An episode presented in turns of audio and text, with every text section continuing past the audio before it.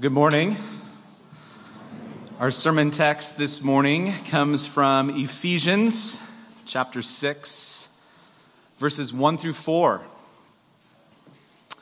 Children, obey your parents in the Lord, for this is right. Honor your father and mother, which is the first commandment with promise, that it may be well with you and that you may live long on the earth.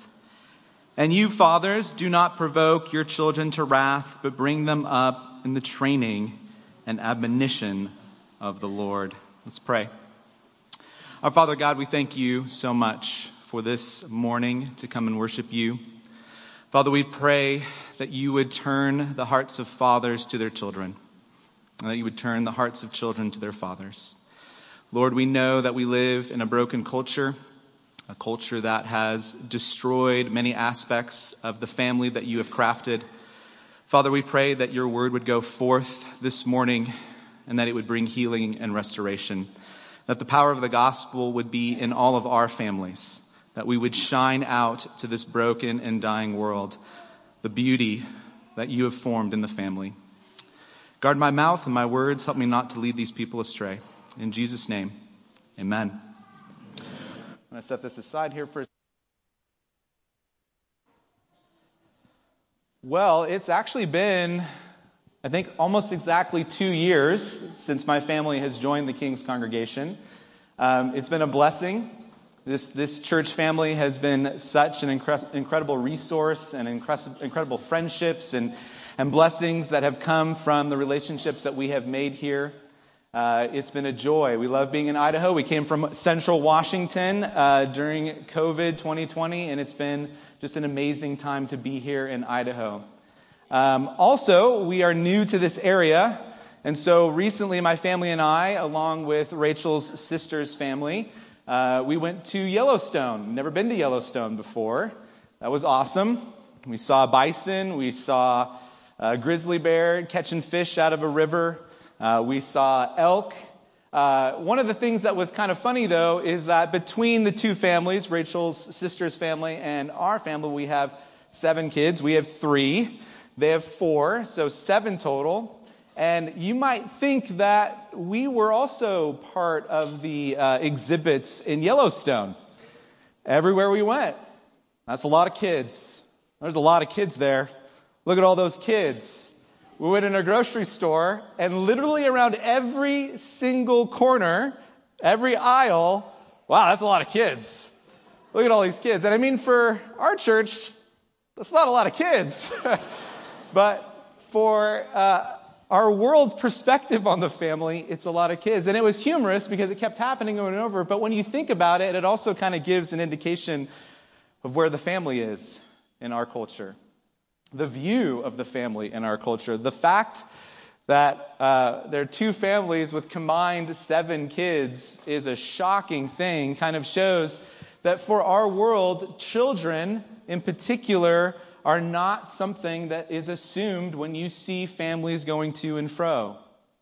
We might even think about uh, the actual direct attacks on the family that are happening from our culture over the past several decades.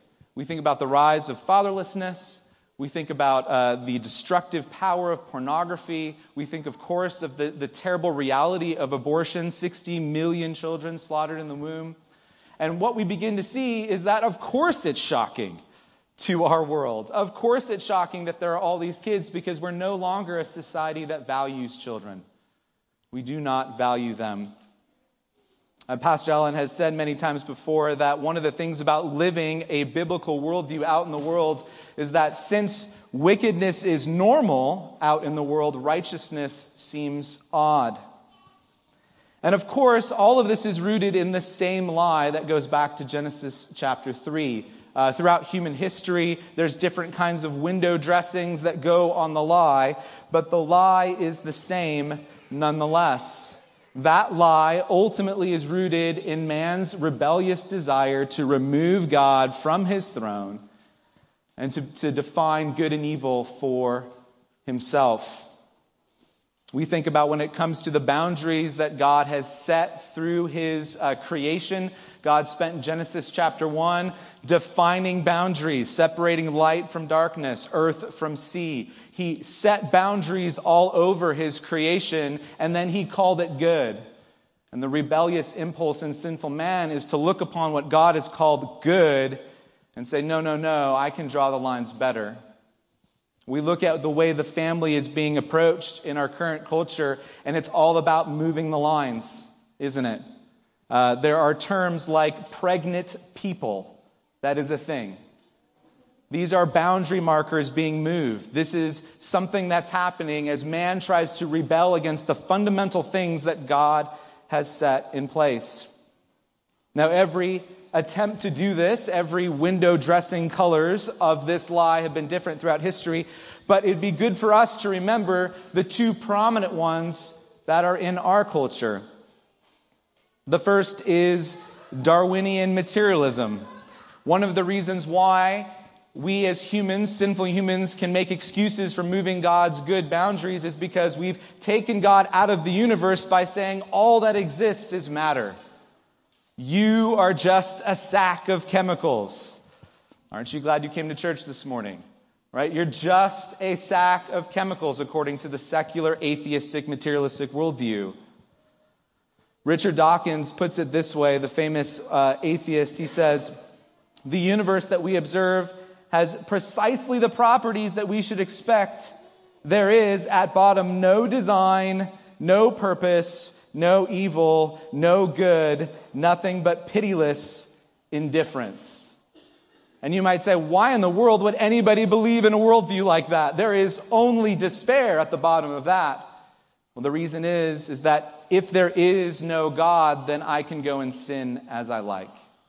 I can go do what I desire, and I do not need to think about God's good boundaries.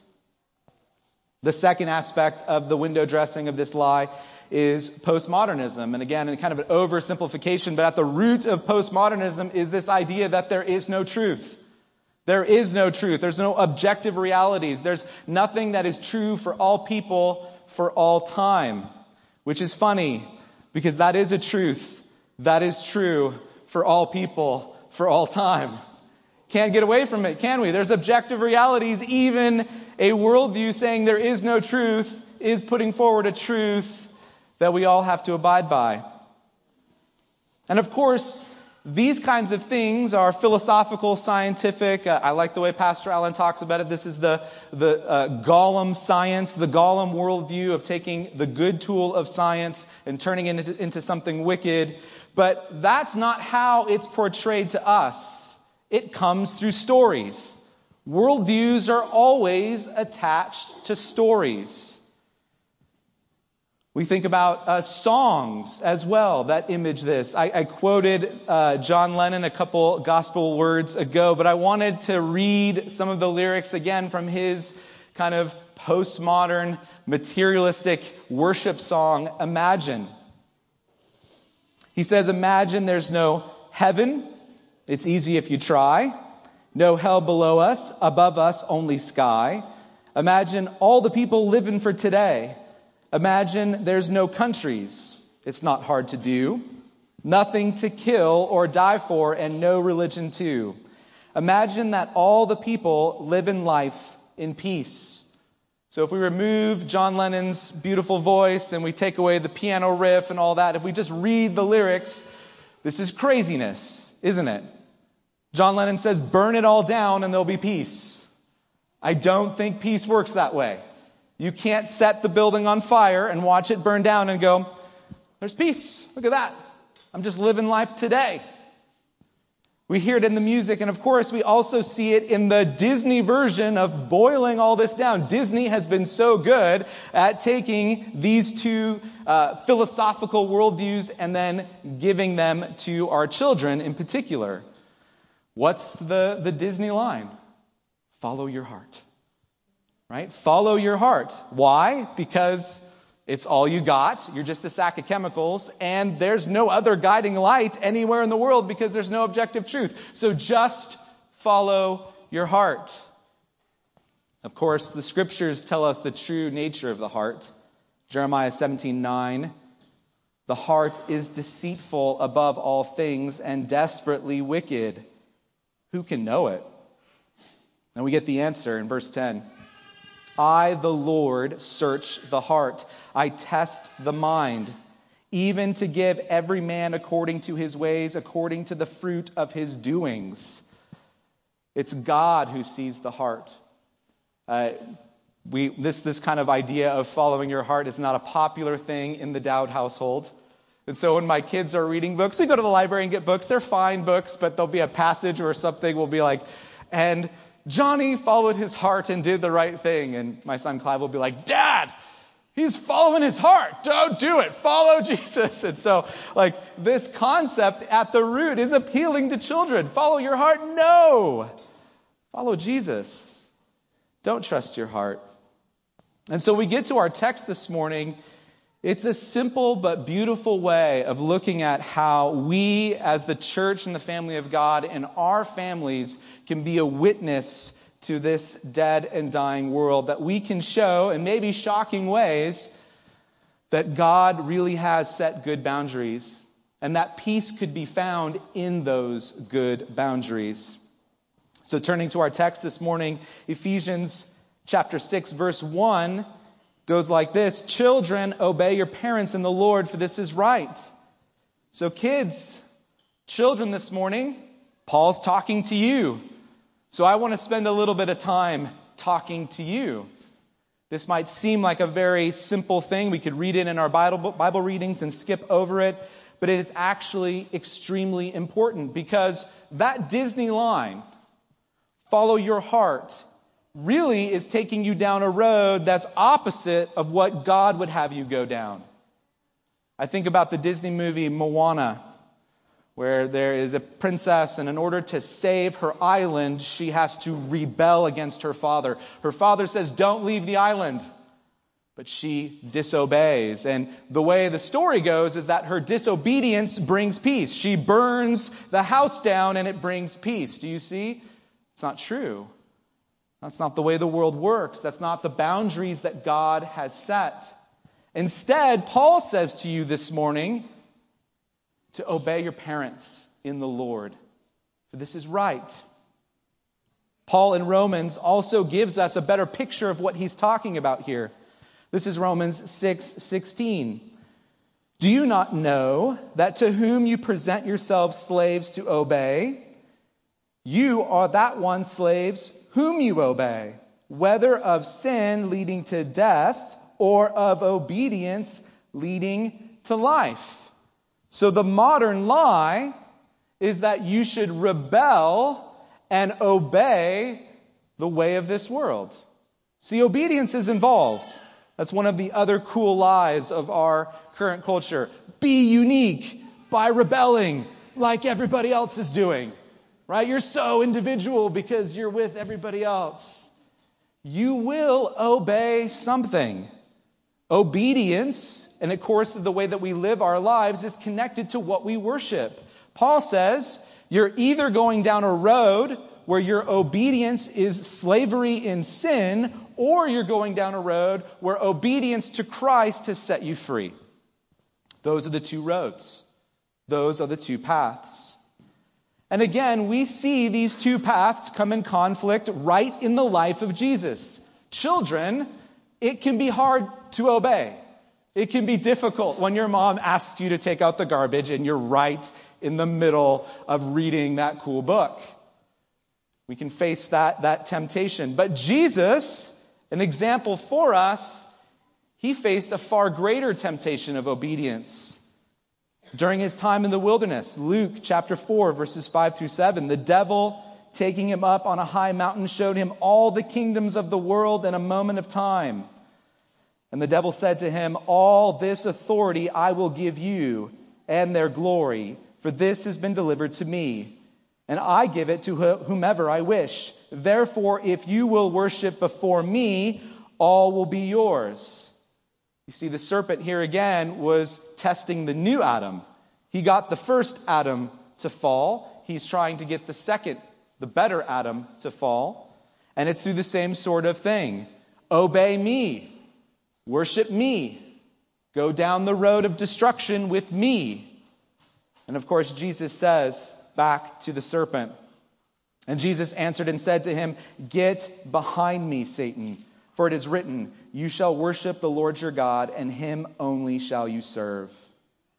So there are these two roads. Jesus rejected the serpent, and he walked down this road in order to lead us in obedience. So, children, why should you obey your parents? First and foremost, because it leads to life. Secondly, because practicing obedience is the way that you practice obedience to God. Practicing obedience with your parents is the way that you practice obedience to God.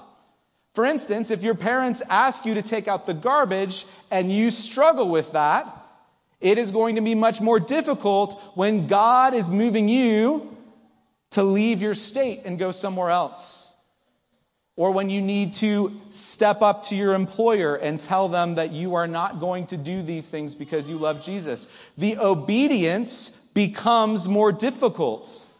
And so as children, when you are listening and obeying to your parents, you're actually building up a muscle of obedience to be able to do the things that God is calling to you to do later in life. And we see this principle. Jesus talks about this when it comes to stewardship. If you are faithful with little, you will be ready to be faithful with much. If you are faithful as far as obedience is concerned in the little things, you will be ready to obey in the big things. Not only that, but this might sound shocking. Children, teenagers, this might sound shocking. Your parents might know a thing or two more than you. It's possible. I know it sounds shocking, but it may be true. And the wisdom that you receive from your parents is something that will not depart from you. The ways in which God is forming you through your parents, those things will not depart from you. Proverbs 6, 20 through 22. My son, keep your father's command, and do not forsake the law of your mother. Bind them continually upon your heart. Tie them around your neck. When you roam, they will lead you. When you sleep, they will keep you. When you awake, they will speak with you.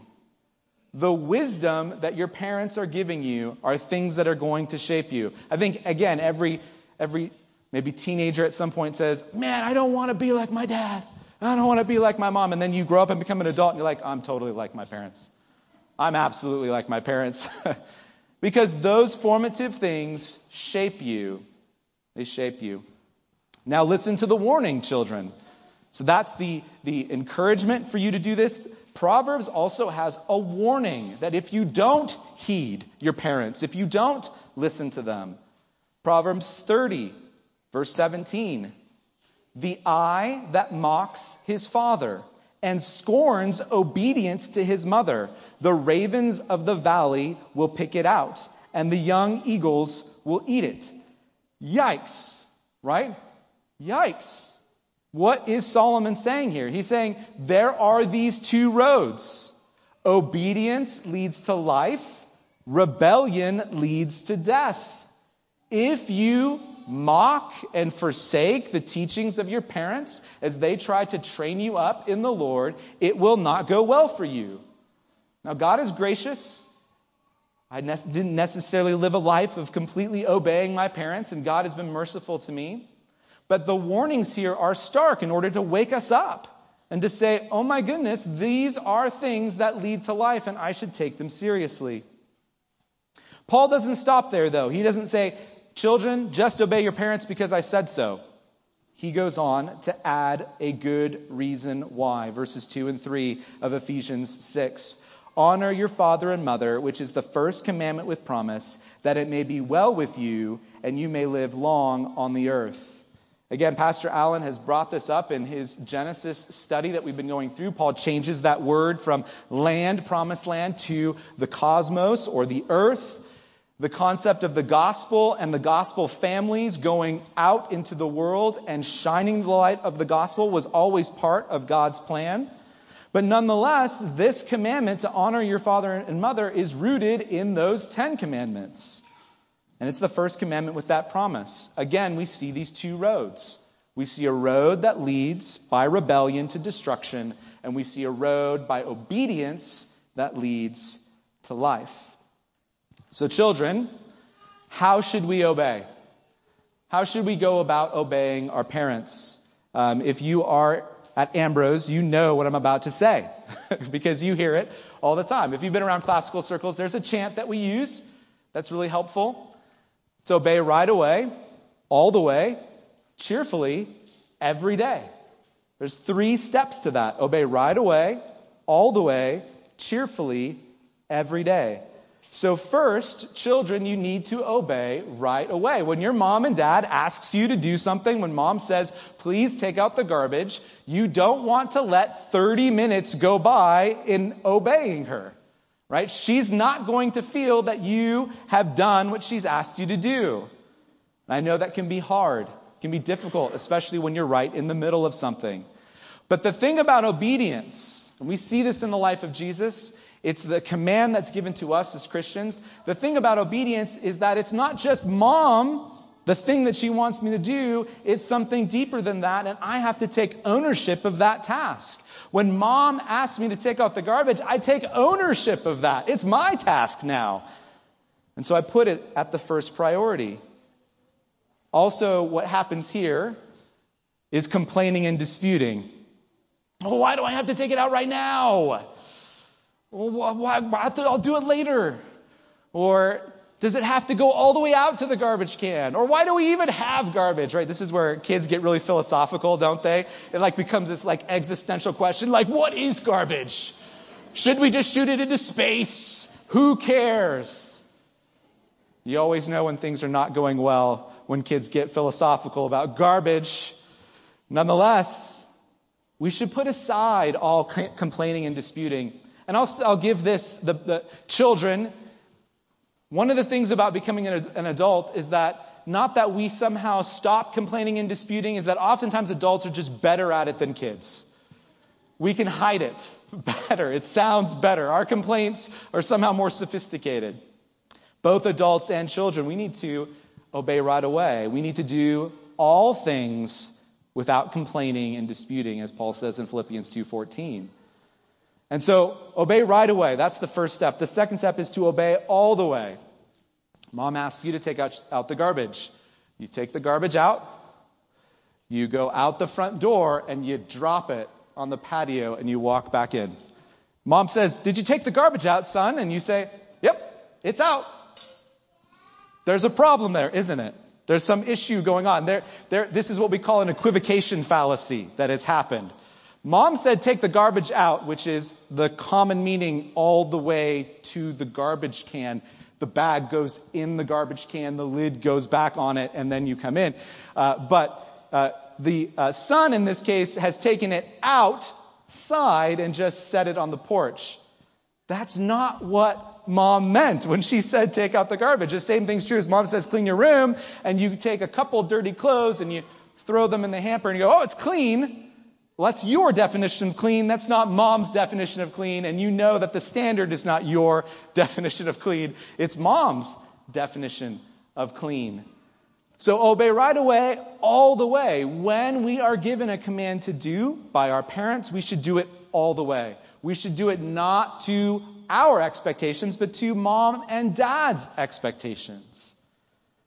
And the last one, maybe the most important one, obey right away, all the way cheerfully every day. And really, that cheerfulness is actually supposed to be rooted in love.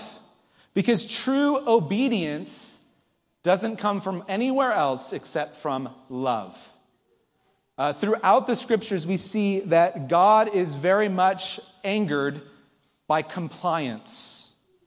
Compliance is getting you to do a external behavior. A police officer might ask you to comply with moving from this sidewalk to the other sidewalk because there's some emergency over there. The police officer doesn't care about your heart in that moment. He just wants you to move from there to there as quickly as possible. It doesn't really care about the heart. True obedience is something that has to be rooted in your heart. That's what I mean by taking ownership of that command given to, given to you by your parents. It has to be rooted in love. We see throughout Israel's history times where Israel was complying with what God said. I think about Isaiah when he is convicting, bringing God's word to the leaders of Israel who would worship God in the temple one day and then they would go out and sacrifice their children in the valley of Tophet the next day to Molech and to Baal. God was angered with that because what was happening was outward compliance, it wasn't heart obedience. Jesus says, If you love me, you'll keep my commandments. If you love me. Children, this is the one thing, if you just look at me right now. If you want to show your parents a ton of love, obey right away, all the way, cheerfully, every day. You will bless their socks off. You will. Your mom, I mean, her smile will be so big. Your dad will be so proud. If you obey right away, all the way, cheerfully every day, you will bless the socks off your parents. They will be so pleased with you. And do it from that perspective of love. So, Paul first addresses children, and then Paul moves to addressing fathers. And so, uh, one of the things that kind of came up in my mind as I see this transition, I don't know if this was in the mind of Paul, but it's what came to my mind when Paul is addressing children and he's addressing fathers, it does seem like the same kind of pattern and recipe that we see in Malachi 4 6. This is talking about John the Baptist, the new Elijah who will come at the great day of the Lord when Christ would begin his ministry. What God is going to do through the ministry of Jesus Christ, what God is going to do in his people as the gospel goes forward. Verse 6 And he will turn the hearts of fathers to children, and the hearts of children to their fathers. So there's this problem that takes place in society where families begin to break down because there's a brokenness between fathers and children. And again, it's not hard to see the statistics that fatherlessness is one of the great problems in American society right now. And so the gospel brings back and restores these relationships between fathers and their children.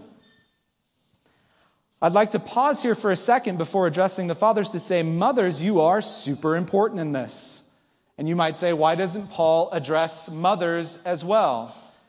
This is maybe just from my experience. I think there's probably studies to back this up, but from mostly from my experience, I've been in education for a long time. I've talked to a lot of families I've been in youth ministry for a long time. I've talked to a lot of families.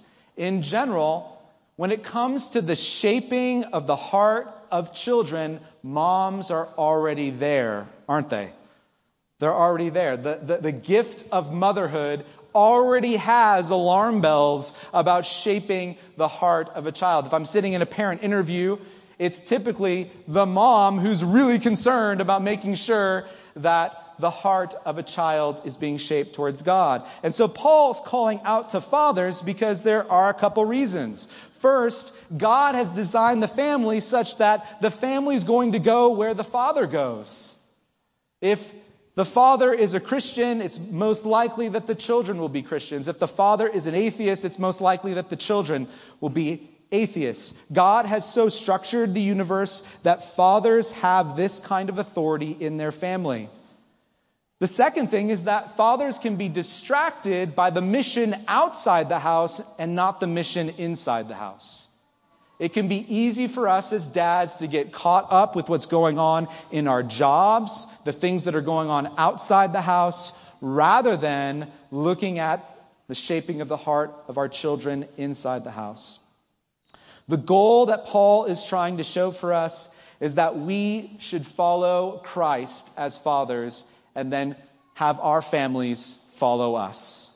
We should follow Christ and our families follow us. We should imitate Christ such that our children imitate us. Paul says in Ephesians chapter 5, just a chapter above, he says, Therefore be imitators of God as dear children, and walk in love as Christ also has loved us and given himself for us, an offering and a sacrifice to God for a sweet smelling aroma. Fathers, the goal of your household is that it should be a sweet smelling aroma. Life should be going on there. Peace should be going on there. The shaping of the heart of your children in the Word of God should be going on there. Paul then gives us a command to do this. Paul tells us at first with a warning not to provoke our children to wrath. So when it comes to the shaping of uh, the heart of our children, what should we not do first?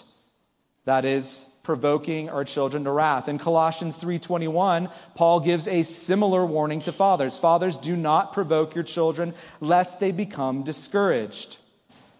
Paul's getting at this paideia. This is this word that we see in Ephesians 6:4. That is the full enculturation of your children in the Lord.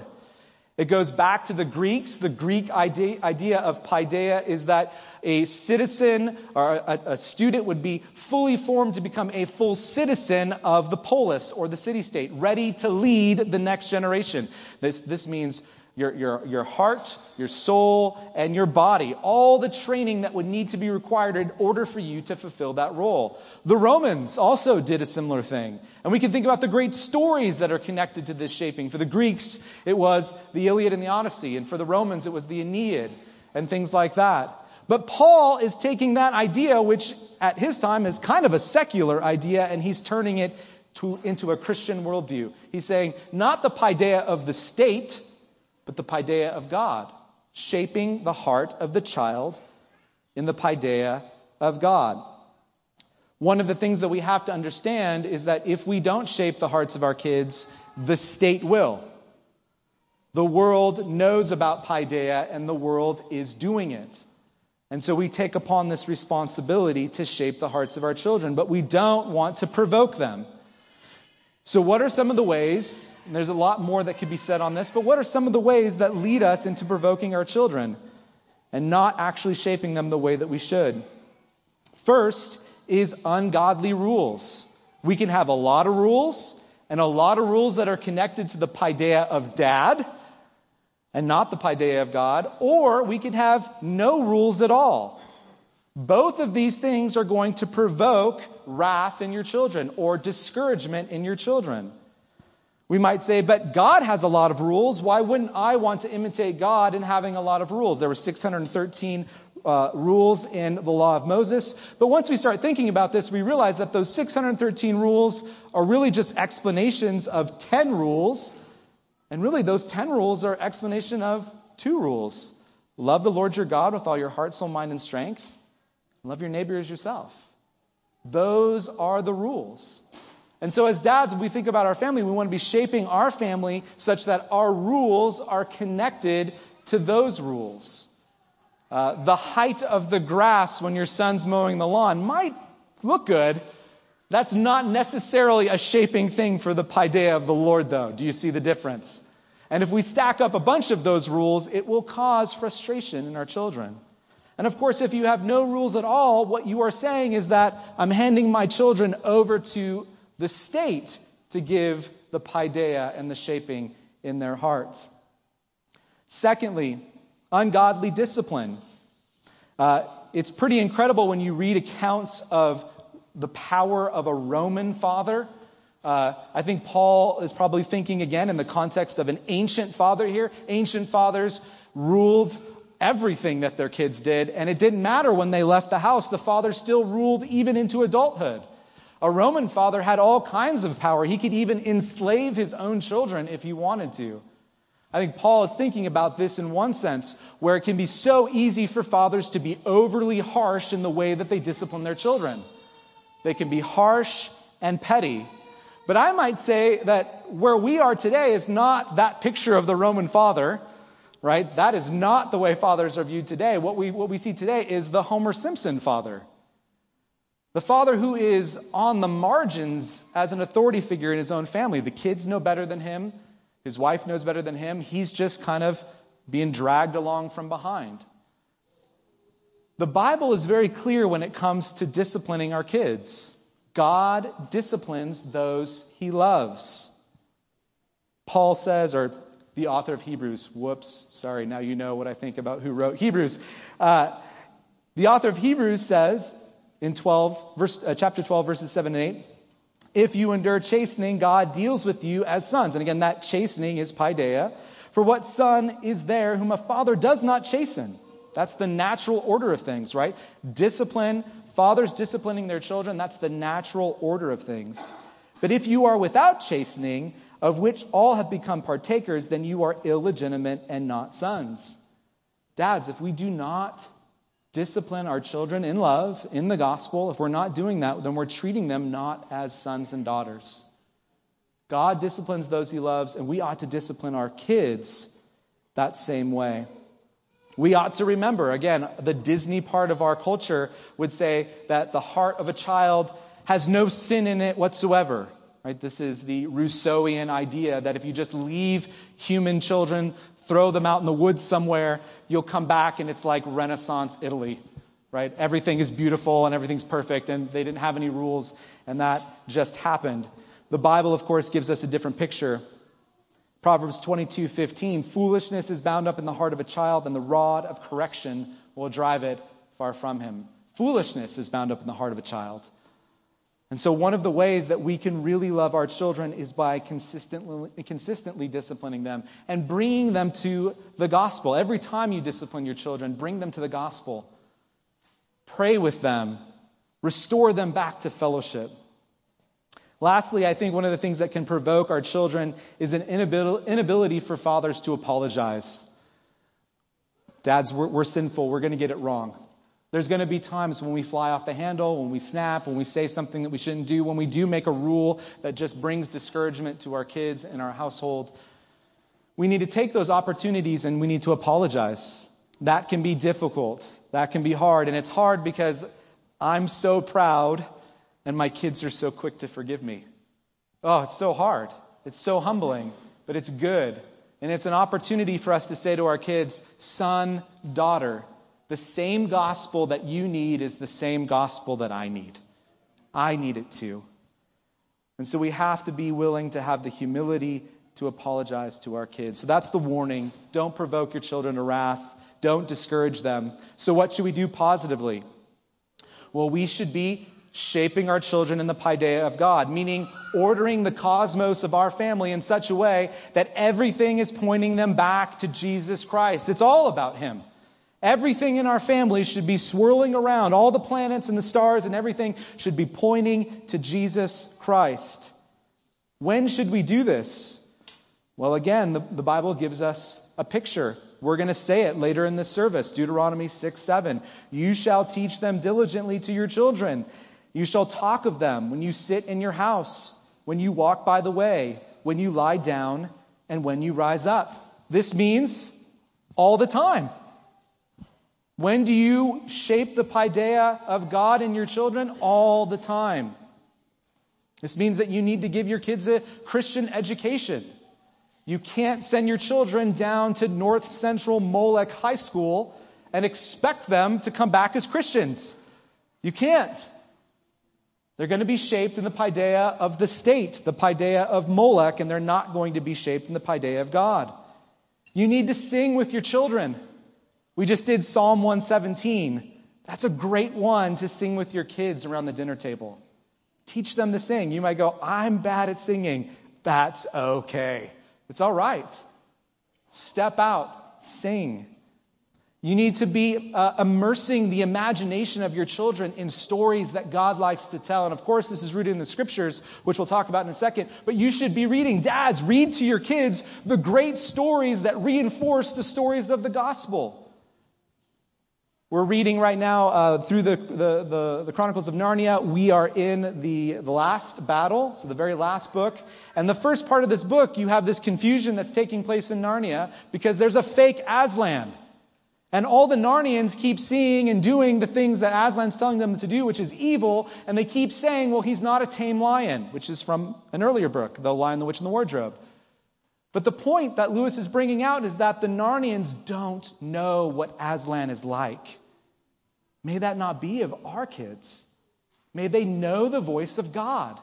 May they know what he loves and what he hates. May they know the kind of stories. When things are looking really dark, when things are looking really evil, when everything seems to be coming down on it, we should know that God loves to turn those moments upside down in glory, doesn't He? That's something that God loves to do. He loves to turn evil upside down right when evil thought that it won. Our kids should know those stories. Think about the liturgies in your family, the way you wake up, the way you go to bed. One of the great things about our church is the liturgies that we do as a church. These are things that we do and not say. What a great opportunity for your kids to see you on your knees confessing your sins. That's going to leave a mark. It's going to shape the heart. You can do that at home. You can develop liturgies at home that will reinforce this paideia of God. And then how do we do it? Again, Paul gives us a hint with that word paideia in 2 Timothy 3:16 through 17. All scripture is given by inspiration of God and is profitable for doctrine, for reproof, for correction, for instruction, paideia, in righteousness, that the man of God may be complete, thoroughly equipped in every good work. How do you want your sons and daughters to be equipped for every good work? It's just wrapping them in the scriptures, isn't it? That means the scriptures have to come out of your mouth all the time.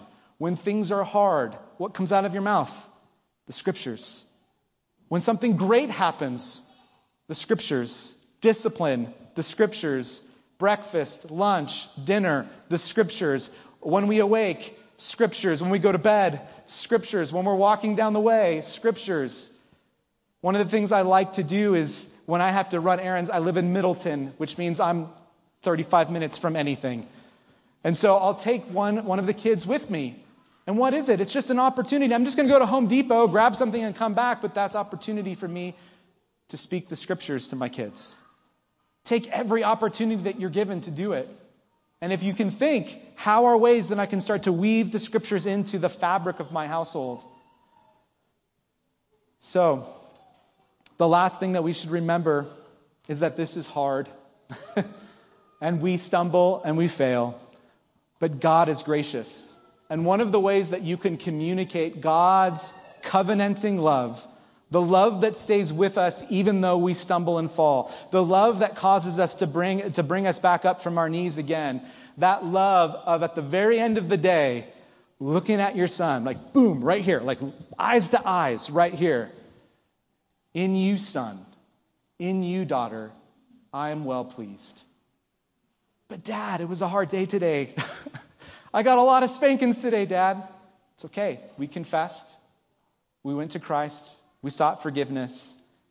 My love is like God's love. In you, I am well pleased. And of course, that's what the Father says to the Son. In you, I am well pleased. And so, ending the day with something like that, reminding that your love is a covenanting love, like God's love, will build that foundation within their hearts. So, as we close, how can we do this? Well, I think I really, really like what Pastor Allen said in the gospel word this morning. How do we do this? Kids, how do we obey? Right away, all the way cheerfully every day. Dads, how do we properly order our family? We have to cling to Jesus Christ, don't we? It's all through Him. You cannot do this on your own. You must admit that you need Christ. And some of you might go, Nathan, I don't even know, like, there's so many pieces here, I don't even know where to put these pieces. Just start with one. Just put one piece down. Just pick one thing. We're going to start singing at dinner time. And that first time, guess what? It's probably going to be a train wreck. That's okay. Keep doing it. Keep doing it. Don't stop. And once that piece is down, lay another piece down. Lay another piece down and another piece down. We need to cling to Jesus when the doubts come. If you're a parent, you know that there are those nights where you wake up at 2 a.m. and you think of your kids and all the terrible things that might happen. And those thoughts come rushing in on you like, a, like an avalanche. And what do we have to do? Cling to the promises of God. Cling to the promise that Peter preached in Acts 2. Repent, lest every one of you be baptized in the name of Jesus Christ for the remission of sins, and you shall receive the gift of the Holy Spirit, for the promise is to you and to your children. Deuteronomy 7 9. Therefore, know that the Lord your God, He is God, the faithful God, who keeps covenant and mercy for a thousand generations with those who love Him and keep His commandments. We have to trust the Lord. And I know some of you here who maybe have adult children, and maybe some of those children have left and rebelled against the Lord Jesus. That doesn't mean we stop hoping. It doesn't mean that we stop praying. It doesn't mean that we stop asking for repentance. It doesn't mean we stop sharing the gospel. One of the great storylines that we see in the Bible is what? The prodigal son who rebels against his father and then comes back. This is a storyline that God loves. Don't lose hope. Continue. I think about St. Augustine and his, his mother, Monica. How many decades Monica prayed for St. Augustine to come to Christ. How diligent she was in prayer. Keep praying. Don't give up. Trust the promises of God. So, as, as we close, we just have to cling to Jesus. That's the big thing. And as we come to end our service, as Pastor Allen leads us in communion, we get to realize our place in the family of God, don't we? All of us are sons and daughters of the living God, and we get to come and sup at his table. We get to receive grace from him. We get to receive forgiveness with him. And we get to hear in Christ, you get to hear in Christ, in you, I am well pleased. In the name of the Father, the Son, and the Holy Spirit. Amen.